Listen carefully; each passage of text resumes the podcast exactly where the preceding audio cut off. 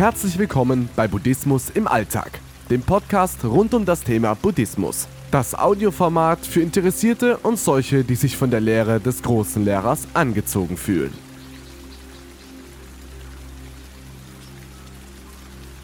Du hast nicht mehr viel Zeit.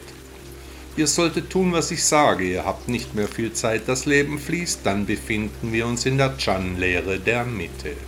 Was, wenn wirklich nur noch wenig Lebensspanne übrig bleibt? Wollten wir nicht besser wissend und erwacht die Tage verbringen, das rettende Ufer erreichen, erleuchtet? Im Universum geht niemals etwas verloren, es verwandelt sich nur.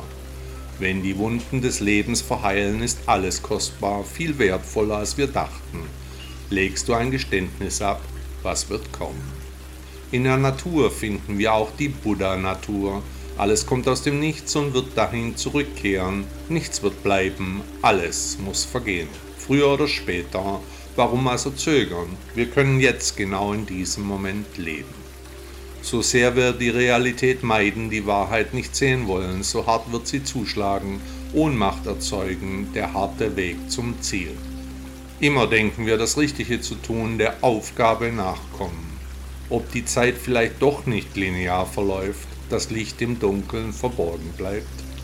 Wenn wir der Bestimmung folgen, kommen wir in die andere Dimension, in eine neue Richtung. Wir haben nicht mehr viel Zeit.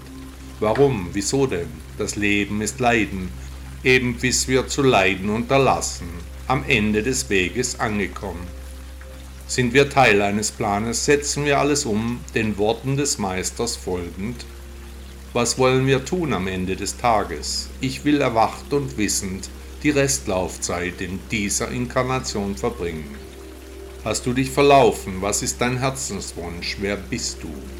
Wirst du diesen einen Schritt gehen, der vom Schmerz wegführt? Hast du das Gefühl, dich verlaufen zu haben? Wirst du diesen einen speziellen Schritt angehen? Wer aufhört, sich gegen das Herz zu wehren, den Körper entscheiden zu lassen, sich ergeben, dann ist selbst Schmerz ein Geschenk. Wer diese Schwelle einmal überschritten hat, kann nicht mehr in den Schlaf zurückkehren. Wohin gehen wir? Woher kommen wir? Der Schlaf macht uns zu Beobachtern. Für Dritte ist die Perspektive eine völlig andere. Parallelwelten sind kein Wunder. Andere Realitäten sind wenigstens gefühlt real. In der einen Realität sind wir Liebende, in der anderen hassen wir uns. Keine Hoffnung, nur Ängste, wenn alle Menschen tot sind, haben die dunklen Seiten gewonnen. Wenn wir jemanden das erste Mal sehen, ist es vielleicht ganz anders. Manche sind komisch, die Realität passt ihnen nicht. Angenommen, du wachst in einer anderen Welt auf. Der Weg dahin ist das Ziel. Buddha sagte einmal, wenn der Suchende lange einatmet, dann denkt er, ich atme lange ein.